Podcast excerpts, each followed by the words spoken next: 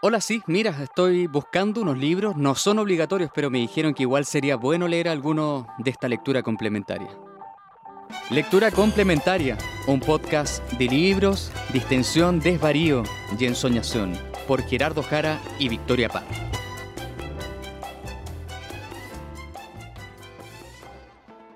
Oye, me acabo de dar cuenta de todo lo que te creció el pelo. Sí, caleta. Te crece muy rápido el pelo. Estoy chato esta mataculia, pero. mm, Me parece envidiable, amiga. ¿Tú encontrás, eh? Sí, regia. Puta, bueno, un atado. Yo creo que eso también no me ha dejado como mejorarme porque se demora en secarse. Mm, Y como que no hay que secárselo tanto, porque, o sea, como. Porque queda feo el pelo crespo, sí, feo, es claro. verdad. Y el día al pico me voy a comprar un. eh, uno de estos como difusores. Ya, oye, pero yo tengo uno. Pero es el secador normal y lo traía. Y me costó como, no sé, 20 lucas a lo más. Ah, es que no Y. puede ser tan caro vivir y ser lindo, man. Exacto. ¿Cómo Pero en realidad el mío lo traía como lo traía de cueva. De hecho, antes. No sé tú qué acordás de mi pelo antes, pero yo no sabía que tenía el pelo crespo. Crespo, Sí, crespo. po. Y como que me lo secaba normal nomás y me compré el secador normal y justo adentro traía una weá. Y cuando supe que tenía el pelo crespo me acordé y se lo cambié y la weá bacán. Pero es que encuentro que es demasiado, weón. Como. O sea, hay que trabajar y más Sí. encima tenés que usar un difusor para el pelo. Ah, Sí. tenés que pagar el arriendo y más encima tenés que usar un difusor. Ay, no sé. No, es un cacho. Sí, así que o me hago la, el alisado cacao, como esa weá que hice. Brasil cacao. La Brasil cacao, Ay, ¿cómo te veréis con el pelo liso? como el hoyo, porque yo tengo el pelo grueso, pues entonces Muy sería como crespo. un. como un mecha clavo. Mechita clavo, sí. Pero No igual a veces caería. te rapáis. Solo que ahora está, hace frío. Puta, sí, voy, voy a cachar. Es que igual me corté el pelo para la inauguración de la librería, a la que me imagino que todos los que nos escuchan fueron. Se sabe, Sí, regias li- Chile ahí. Y me imagino de que todas las personas que, que, que nos escuchan están comprando sus libros en la librería. Bueno, les recuerdo que si no encuentran los libros que quieren me los pueden pedir. O sea, como que los pueden encargar. Pausa comercial. Sí, porque mi pieza es chica donde está la bodega, entonces no cae tanta cosa, pero puedo conseguirlos. Ya ahí te cortaste el pelo para el e- gran Ah, ya, evento. pues gasté plata, pues gasté plata para cortarme el pelo, entonces como que siento que todavía no puedo desechar ese dinero que invertí en mi cabecita para que se viera bien. Entonces voy a esperar un rato igual. Sí, pero se te ve bonito. Solo que es muy trabajoso, pero se te ve lindo el pelo largo. Gracias, amiga, gracias. Pero justo eso es lo que no quiero, más trabajo. Sí. De alguna manera me atrapé y ahora tengo como muchas pegas y, oh, Dios mío. Más Eh, encima estáis resfriado, yo estoy resfriada, no Ay, weón, no. lo logramos. Bueno, ¿qué opinas tú que ahora Montas Cerdo va a publicar un libro en exclusiva de Mariana Enríquez? No, espérate, que yo me enteré de la noticia, ya, que los chiquillos de Montacerdo hicieron dos preventas, una por Montacerdo y otra que hicieron con Autoras Librería. Claro, Y eh, eh, la inscripción de Autoras Librería eh, era como la preventa del libro y viene con una la caja que hacen una curatoría de ella de otras cosas y toda la cuestión. Y ya, yo me inscribí en esa. tiene una libreta muy bonita. Sí, pero avisaron hace como onda tres días o no sé qué que la gente que compró en esa preventa va a tener un taller de profundización con la Mariana Enríquez. Me estás hueveando. No, te lo juro. Y ¡Ay, fue la como, raja! ¡Qué No, me quiero. Sí. Así que me puedo llegar a morir simplemente. ¡Ah! Te. Pero, eh, pero todavía hay, no sé si ellas todavía tienen la preventa, pero los chicos de Montacerdos también están Con con preventa aún. Sí, y si, si no alcanzáis ninguna de las dos, la inquieta también. Quiera va a tener librería. igual. Exacto. ¿Ah? Ah, Exacto, pues amiga. Porque el No, si libro no se lo pueden perder, no se lo pueden perder. El libro va a ser novedad de octubre, entonces igual falta su resto para que se publique. Ahora que dijiste como que te vaya a morir en el taller de profundización del libro de Mariana, justo hace un rato hablaba con el Chris eh, de la vez que carreteamos con un amigo en pandemia. ¿Tú carreteas en pandemia? Mm, Amigo, yo no carreteo nunca, así No, que en pandemia, pero poco, un par de veces en tres años. Ya, ya, ya. Pero, o sea, no, me refiero como, mm, eh, como, eh, como estar frente al computador tomando solo, básicamente, en un chat de Zoom como con otras Ah, personas. sí. Eh, estábamos en un carrete con mi amigo y un weón se quedó dormido. se quedó dormido curado, pero como arriba del escritorio. Entonces estuvimos todo el rato carreteando con el weón Toda rato. la noche viéndolo. Y como que lo, lo- le gritábamos para que los, por el parlante del computador sonara y no pasaba nada. Lo llamamos, tampoco, weón. Entonces como que... Ay, ¿quién que- fue? Guau, fue- No. Salud al Javo, si es que llega a escuchar esto, que todavía no recordamos. Bueno, yo voy a Eh, estar así en ese taller, claro, pues me voy a desmayar. Así mismo, Exacto. así vaya a estar. Como Mariana introduciéndose, saludando, y la Onda, Vicky como se la, conecta. y Mariana se conecta y yo. ¿Ah? sí. Mariana apenas se conecte y yo, pa, desmayada. Oye, ya, y dejando de lado los libros que hemos visto, los libros que vamos a comprar y toda la wea. Eh, ¿qué has estado leyendo? Mira, quería, queríamos con el Gerardo traer cosas, pero nunca nos resultó porque no tenemos tiempo, porque íbamos a hacer un capítulo previo al 11 de septiembre y estamos a 20, literal 19.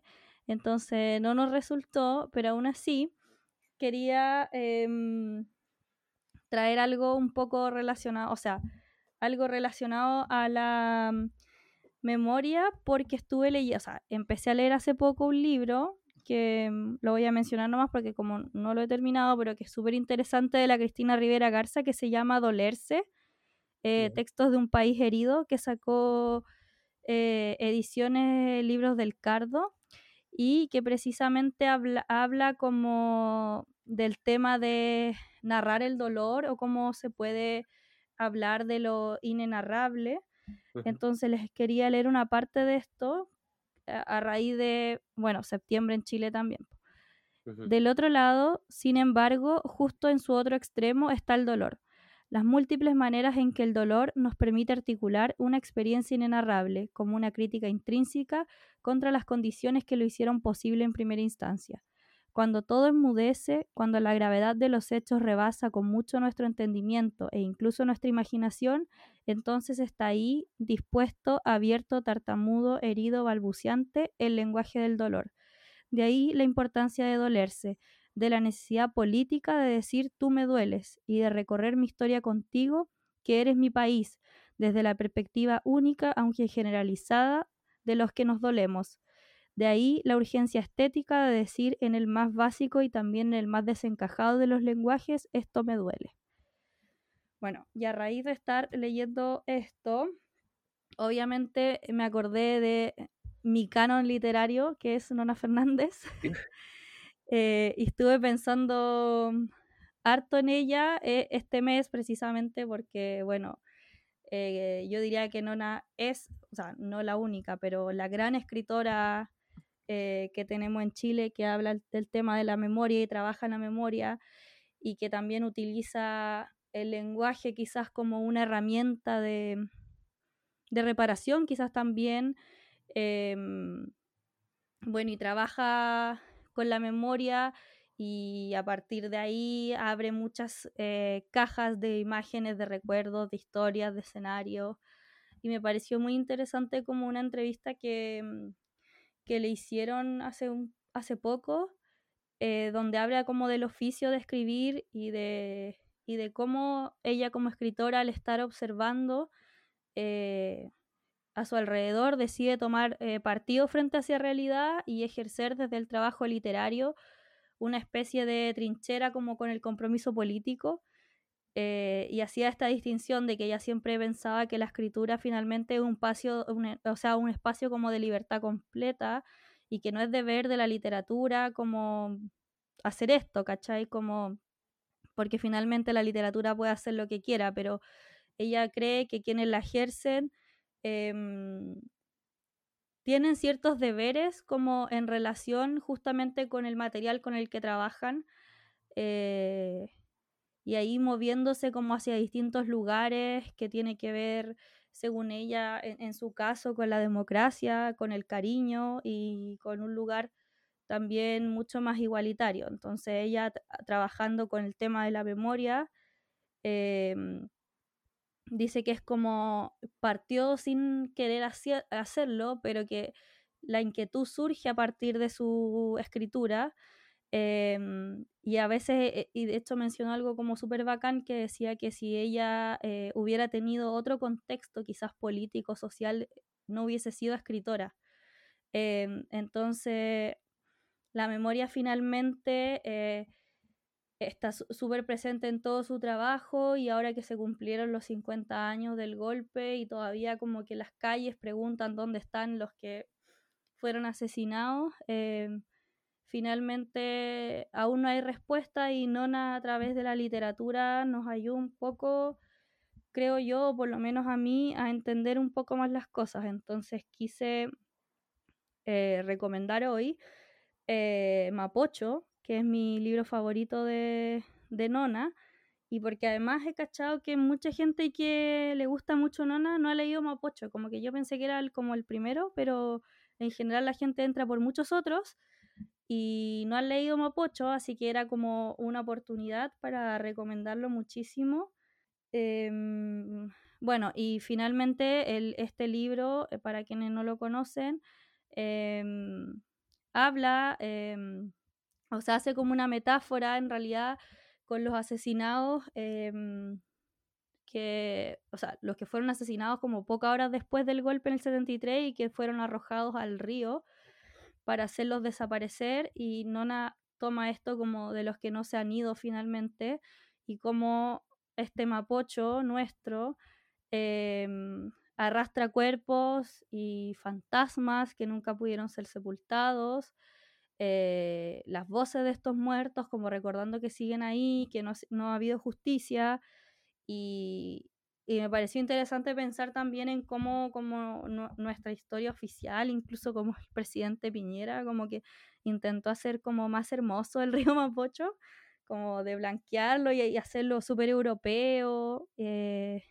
y quizás como navegable, borrando que ahí mataron personas, o sea, que lanzaron cuerpos y que finalmente hay gente que, que nunca volvió a salir de ahí, entonces me parece que el Mapocho es como un, puede ser como una especie de cementerio, según como lo aborda Nona, eh, donde hay como una herida constantemente abierta que nos recuerda como día a día para los que cruzan ahí, que aún no hay descanso como para la gente que murió.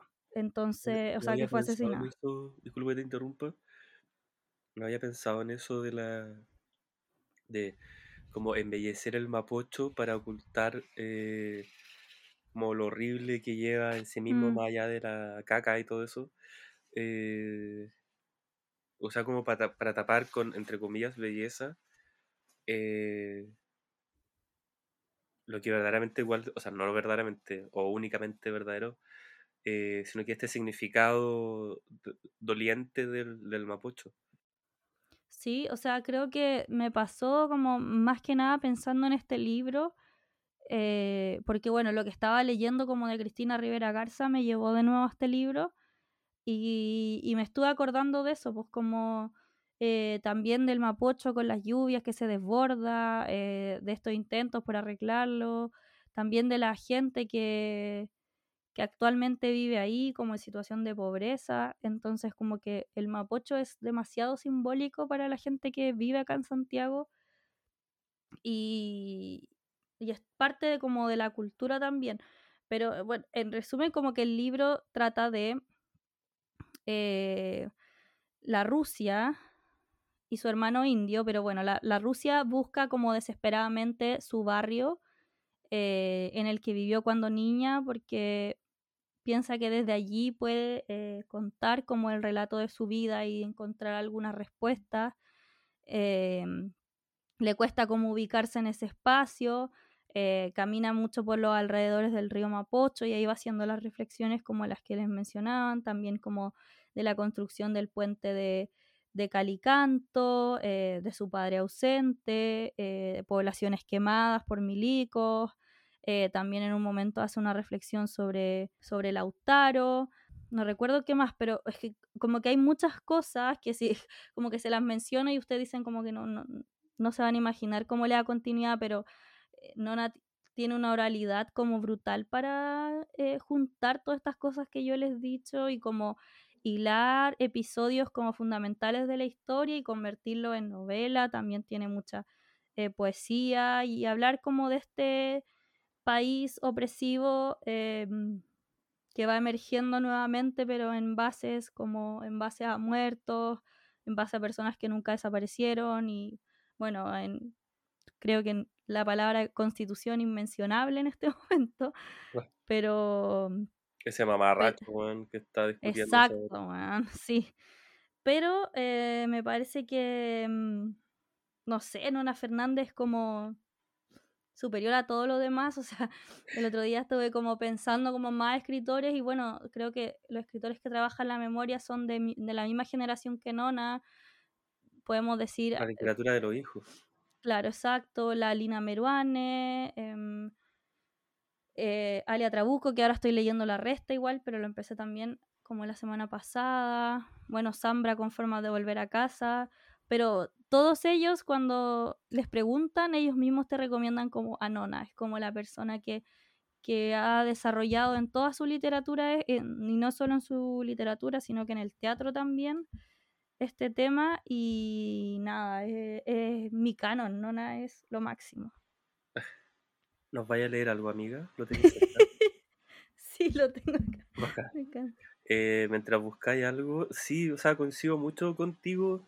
Yo creo que es difícil, esto es uno de los libros en los que es difícil como, em, como hablar, o sea, como tratar de escribir eh, solo así y ya, porque eh, mucho de su peso recae en... Mucho de su peso recae en eh, la forma en la que tiene de narrar se asemeja mucho al cauce de un río, entonces mm. ese elemento que, que tiene mucho de movimiento, mucho de visualidad y mucho de sensación, aparentemente no podría ser narrado por la o, narrado o escrito, pero yo creo, o sea, digo que no se puede, pero en verdad sí se puede y muchas personas lo han hecho y muy bacán. Solo que digo que, claro, a buena y primera uno, uno se imagina cómo uno escribe como un río, ni siquiera de un río, sino que como un río. Eh, y, nada, yo creo que en Mapocho ocurre eso. Aparte de la historia que es caótica, aparte del, de, la misma visión del Mapocho que aparece varias veces. El Mapocho también es un lugar donde ocurren las escenas eh, narradas. Como que teniendo todo eso en cuenta, aún así está también esta característica sensorial que tiene la que, tiene un río. Entonces, eh, sí, igual Mapocho fue un libro bien antiguo, entonces yo, creo que concuerdo contigo en que, en que uno de los libros canónicos de Luna, pero eh, pero claro, ahora no se conoce tanto. Eh, bueno, fue el, fue el segundo que publicó, si no me equivoco, el tercero, porque primero fueron unos cuentos, después fue Avenida 10 de Julio, ¿no? No, Mapocho fue primero, Mapocho fue el 2002 y después 10 de julio del 2007. Ah, ya. Sí, sí, esta es eh, como su primera novela. Es como de la obra, por decirlo de alguna forma, temprana de, de Nona Fernández. Hoy en día resuenan muchos otros, como eh, Voy ayer o Dimensión Desconocida, por el cual se ha mm. premiado harto. Eh, fue en salida. ahora como que quedé más en shock diciendo como la primera novela de Nona Fernández es esta. Sí, pues, es la primera novela que también en su tiempo ganó N premio. Seca. La cagó. Eh, nada, a mí, yo bueno, tú hay un capítulo donde tú la recomendaste, recomendaste Voyager, creo. Eh, igual lo pueden buscar porque todavía está ahí, pero eso también es un libro precioso, pues como brutal. De hecho, como que quedamos como, me acuerdo que leíste una parte y quedamos como... La de la estrella, ¿o no? Sí. Que es preciosa. O sea, el libro entero hace alusión a la estrella, pero hay una parte donde habla... Eh, ah, ya me acordé. Que es donde hace esta comparación entre eh, la persona... Ay, ¿cómo lo digo sin spoilear? Es que igual no es un spoiler. No, es que es de, como, de como la alusión de una estrella al nombre de una persona de Detenida detenido desaparecido. Y como que hace todo el trabajo porque ella viaja al norte Claro. y conversa con personas que, que han buscado toda su vida a un ser querido.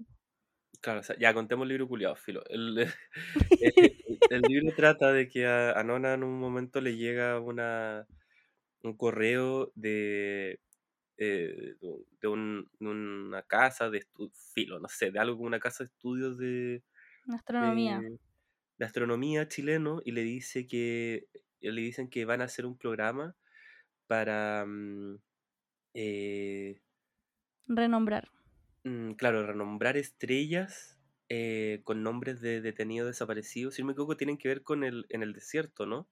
Sí. Donde estaba el mismo, el, mismo eh, centro de investigación. Eh, entonces le piden a Nona que sea como la madrina de uno de los nombres, como le están pidiendo un montón de gente también que, que lo sea. entonces, sí, partiendo por eso ya eh, eh, eso es una trama de la historia, la otra trama es de su madre que empieza a sufrir unos desmayos que hacen que se olvide como de todo el rato previo a ese, a ese desmayo, a ese hecho. Entonces, bueno, obviamente habla sobre todo, sobre lo complicado que, que es de tener a tu madre enferma, pero también le llama mucho la atención esta cosa de pérdida de la memoria. Entonces, em, el ensayo primero trabaja esto, después trabaja también el que no haya querido conocer a la familia de este detenido desaparecido y también eh, a, esta, eh, a esta enfermedad que sufre su madre de, que se desmaya y pierde la, la, conciencia y al final es un ensayo sobre la memoria también. Es un poco, a mí igual me gusta mucho ese libro porque creo que de ahí viene mucho de lo, de lo que Nona eh, habla en sus distintos libros de, distintas formas también. Son como, de alguna forma es como, eh, como la matriz, me aventuro a decir, desde donde se desprenden un montón de investigaciones literarias que terminan siendo estos mismos libros. Eh, Chilean Electric, Space Invaders, en este caso Mapocho también. Em, y es cortito, no debe tener más de 100 páginas y es chiquitito, o sea, no, no les va a tomar gran tiempo, pero Volvamos a, a Mapocho, amiga. Sí, no, y quería mencionar que ahora justo también está en el Teatro Nacional, está el, eh, el taller, que una obra escrita por Nona y protagonizada por Nona en el Teatro Nacional ahí en Moneda, y va a estar como largo tiempo y también es como de este taller literario em, que tenía Mariana Callejas como quien era de la DINA y hacía un taller literario como en su casa, que su casa a la vez era un centro de tortura, y en un piso de la misma casa se juntaban personajillos que querían tener como ser escritores. Así que igual la pueden ver ahí, eh, igual, igual muy ñoña, pero al inicio de la obra como que Nona sale bailando y yo quedé como en shock, así como eh, ver a Nona bailando me dio, no sé, 200 años de vida porque, bueno, como que mi cercanía con ella. He, leído su, el taller y liceo de niñas, pero el libro nunca lo había visto como eh, la obra puesta en escena y fue una experiencia también muy bacán para conocer a Nona porque ella actúa la raja, tiene el papel protagónico ahí y es brutal. Y volviendo a Mapocho, eh, ya tengo la parte que voy a leer, amiga, para que después demos paso a tu recomendación. Lo que dicen que es una realidad es que las locas nunca llegaron a su destino. En medio del viaje fueron lanzadas al mar con todas sus pertenencias, sus cuerpos machucados cayendo por la borda, hundiéndose en las profundidades para desaparecer del mapa, sus cuerpos de colores, vestidos de floreados, de lunares, maletas abriéndose bajo el agua, dejando a merced de las corrientes los zapatos, las medias, los guantes, las pelucas, las boas, trapos sobre trapos, todos bailando al compás del mar, mecidos por las aguas, los cuerpos de las locas reuniéndose en el corazón del océano. De los maracos nunca más se supo, el tema se olvidó, se borró de las memorias y de los archivos a punta de escoba y la vida en la casa siguió su curso. La pieza rosa fue pintada rápidamente de blanco, y allí se instaló una tienda comercial que hizo desaparecer todo olor a pasado.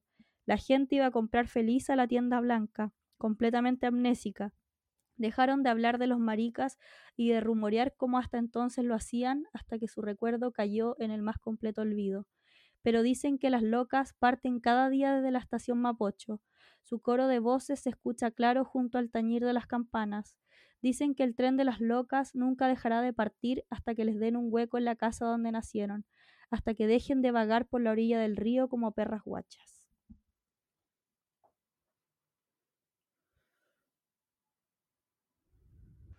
Em, me quedé pegado con eso que dice de, de la tienda que se pone sobre... Sí, Y que hable del, del olor a pasado, más que tal vez la visión de pasado. eh, es que encuentro brígido como todos esos lugares que, que frecuentamos, como eh, cotidianamente, en el sentido de, pucha, en, en- ahí en Londres ahora hay muchos bares, mucha gente carretea, eh, no sé, pues, y, estos lugares como más, más desconocidos, en donde literalmente ahora hay una tienda de cualquier cosa, un mini market o lo que sea, y, y que fue un lugar donde fue un centro de tortura o hubieron bueno, me detenidos, pasó no lo sé. mismo que dijiste, em, o sea, recién, o sea, que, que brigio. Eh, yo el pal 11 fui con Chris a, a dejar unas velas a Londres y ahí me acordé que había carreteado hace un mes ahí Mm. y bueno, más allá de sentirme como culpable de, de eso, que no es la idea, creo, eh, sí me... eh, o sea, tener culpa en general. Eh, sí me pasa lo que tú decís, pues como de... Bueno, yo siendo no una persona de Santiago y que eh, se enteró como muy tarde del golpe, porque vengo de región, como que me da esa onda como... Que, que tantos lugares hay acá en Santiago que tienen historia y que no se están... O sea, que no hay una preocupación por mantenerlo y también eh, cuántas cosas ocurrieron y que... mm, y que no se relatan, pues, ¿cachai? O sea, yo creo Mm. que yo, porque lo pensaba así, yo ahora estoy, siento que, o sea, intento tener un, un activismo eh, en mi persona histórico con respecto a la dictadura en particular, eh, pero no sé si las nuevas generaciones, eh, sin querer hablar mal de las nuevas generaciones, tienen esta misma conciencia y el tiempo va avanzando y, y claro, como si las cosas se, se diluyesen. Me dio como una, una mini como ansiedad, pero es lo que tú estás relatando ahora. O sea, yo creo que las nuevas generaciones sí lo tienen, pero, pero efectivamente es como, es una sensación extraña, o sea, al mismo, el mismo septiembre, como que conmemoramos el 11 de septiembre y a los muy pocos días es como el 18, que es como puro carrete y pura alegría y pura fiesta, y es como a una semana de diferencia.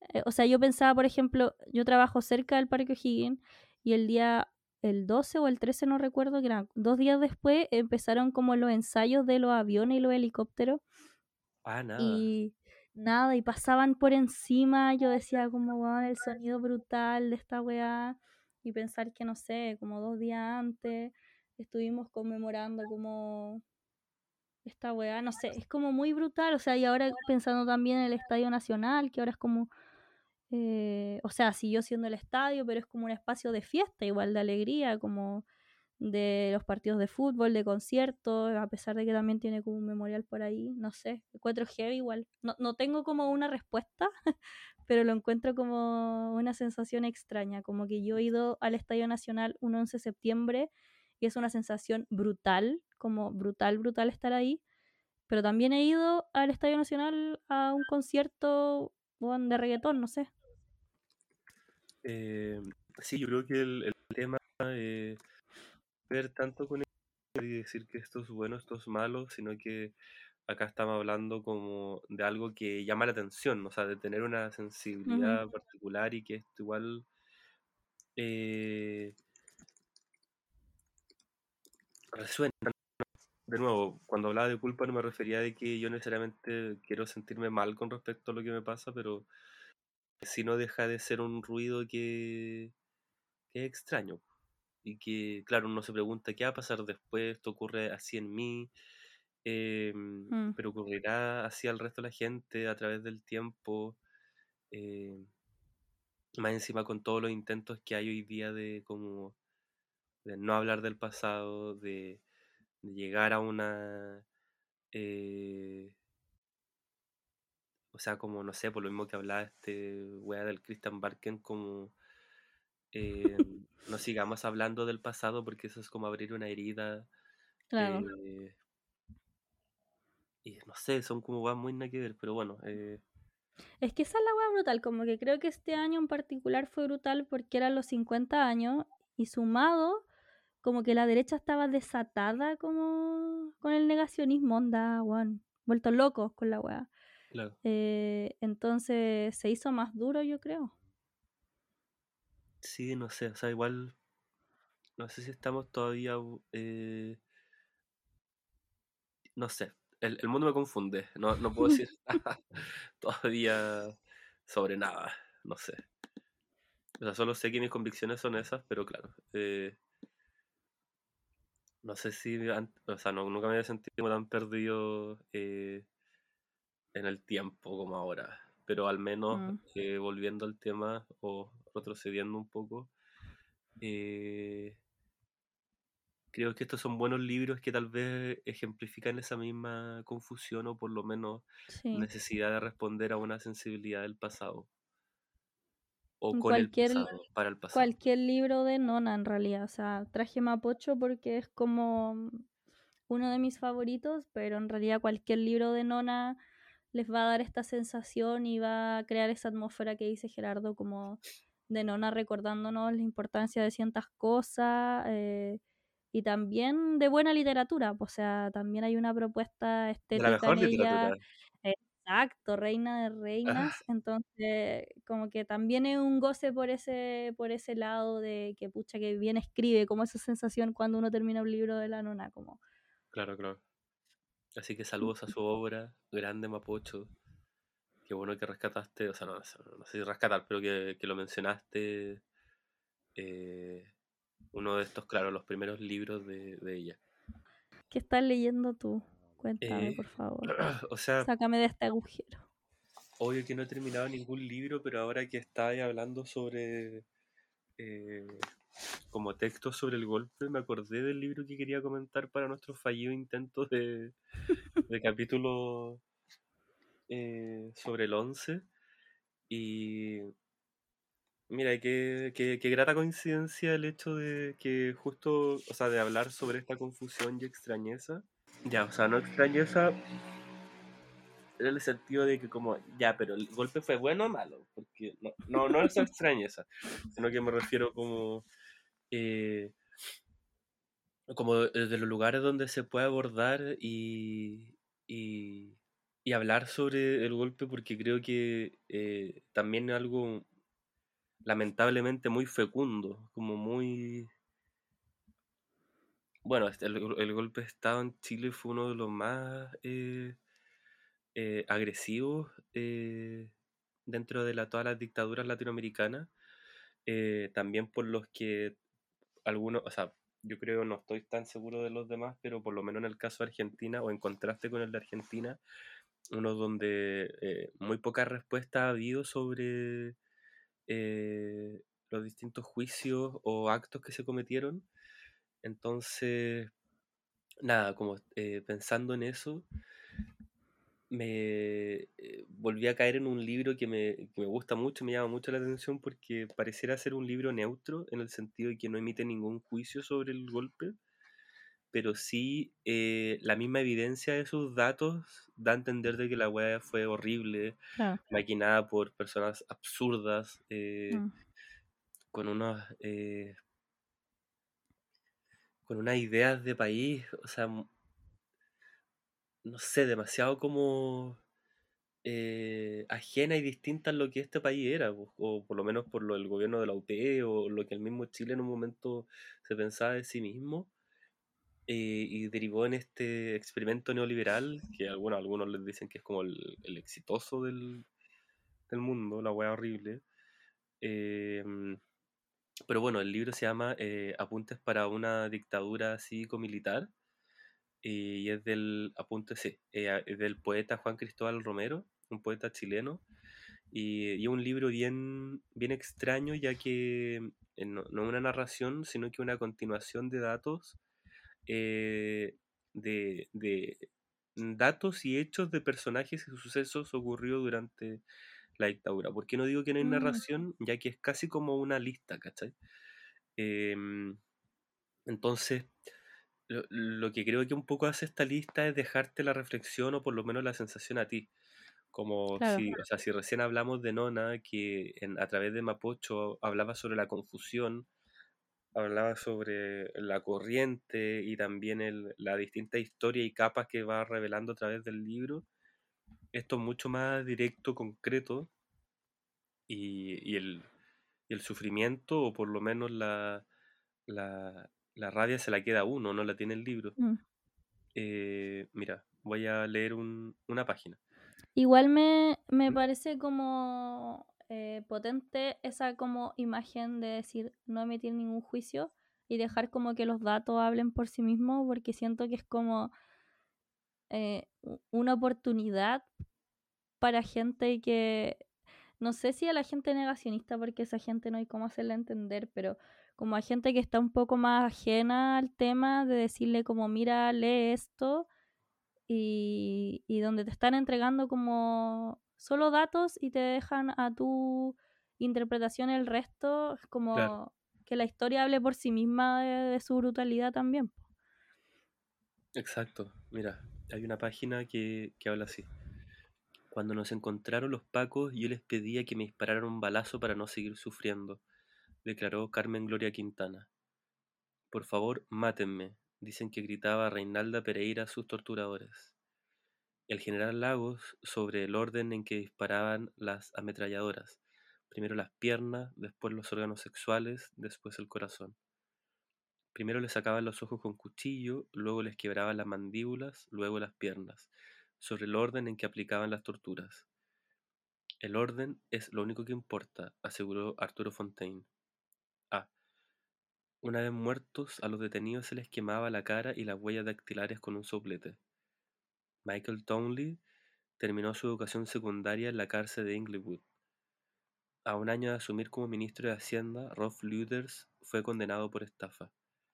Augusto Pinochet ingresó a la logia Victoria a los 25 años y fue expulsado por no pagar las cuotas. El 28 de septiembre de 1973, la Junta Militar se presentó ante el Pleno de la Corte Suprema para ser aceptada por el Poder Judicial, el único de los tres poderes que no anuló sus funciones luego del golpe. Ingrid Olderock vivió sus años, sus últimos 20 años con una bala calibre 32 alojada en la cabeza. Mientras cumplía condena en Punta Peuco, el capitán de carabineros Lautaro Castro murió a causa de una falla renal.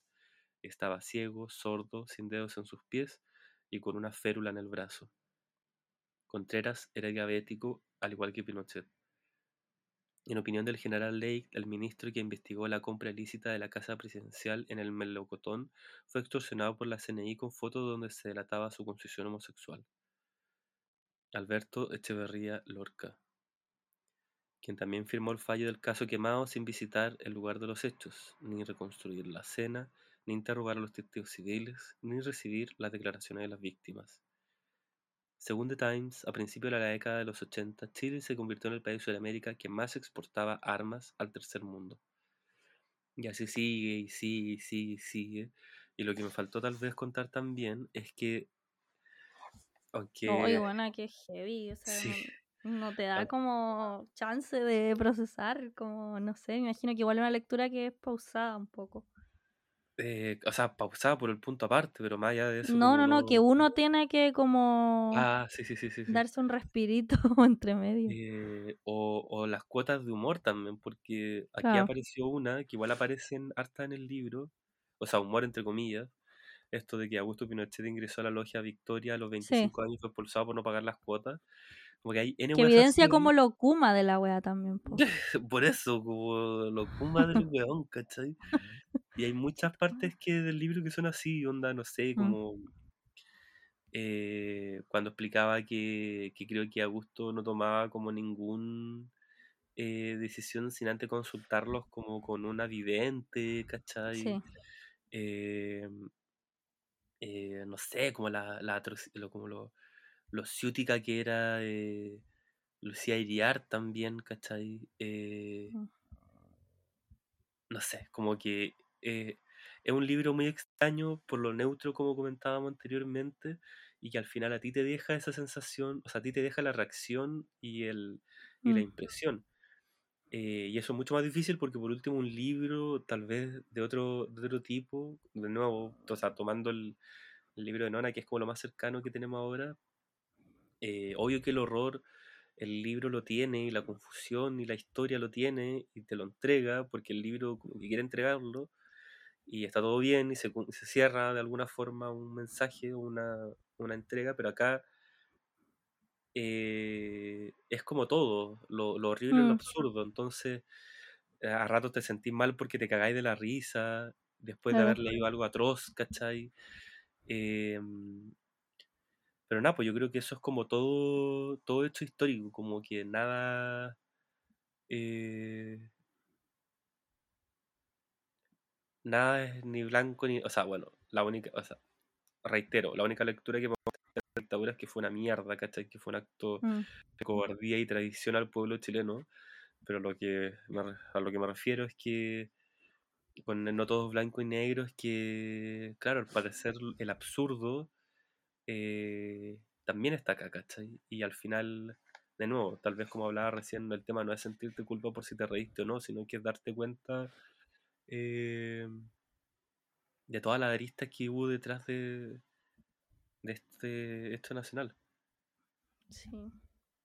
Heavy amiga, encuentro que es como un buen, como una forma muy distinta y a la vez similar al, a Mapocho, como Claro, claro. O sea, son, yo creo que los dos libros que mencionamos hoy día son un buen ejercicio de, de memoria, un buen ejercicio de lectura también, mm, eh, porque independiente de las temáticas, eh, es muy interesante que este libro, el de Juan Cristóbal, sea, o sea, cuando me acuerdo que cuando llegó a la librería eh, estaba catalogado como poema, pues entonces igual era extraño.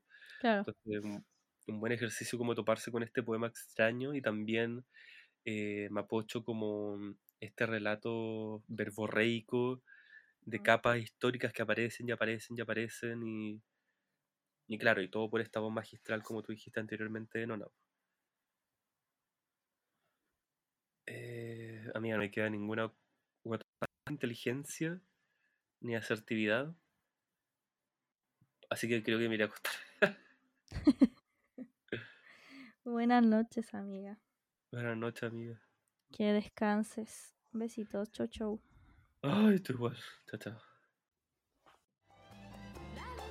Esto fue una lectura complementaria, un podcast de libros, distensión, desvarío y ensonación.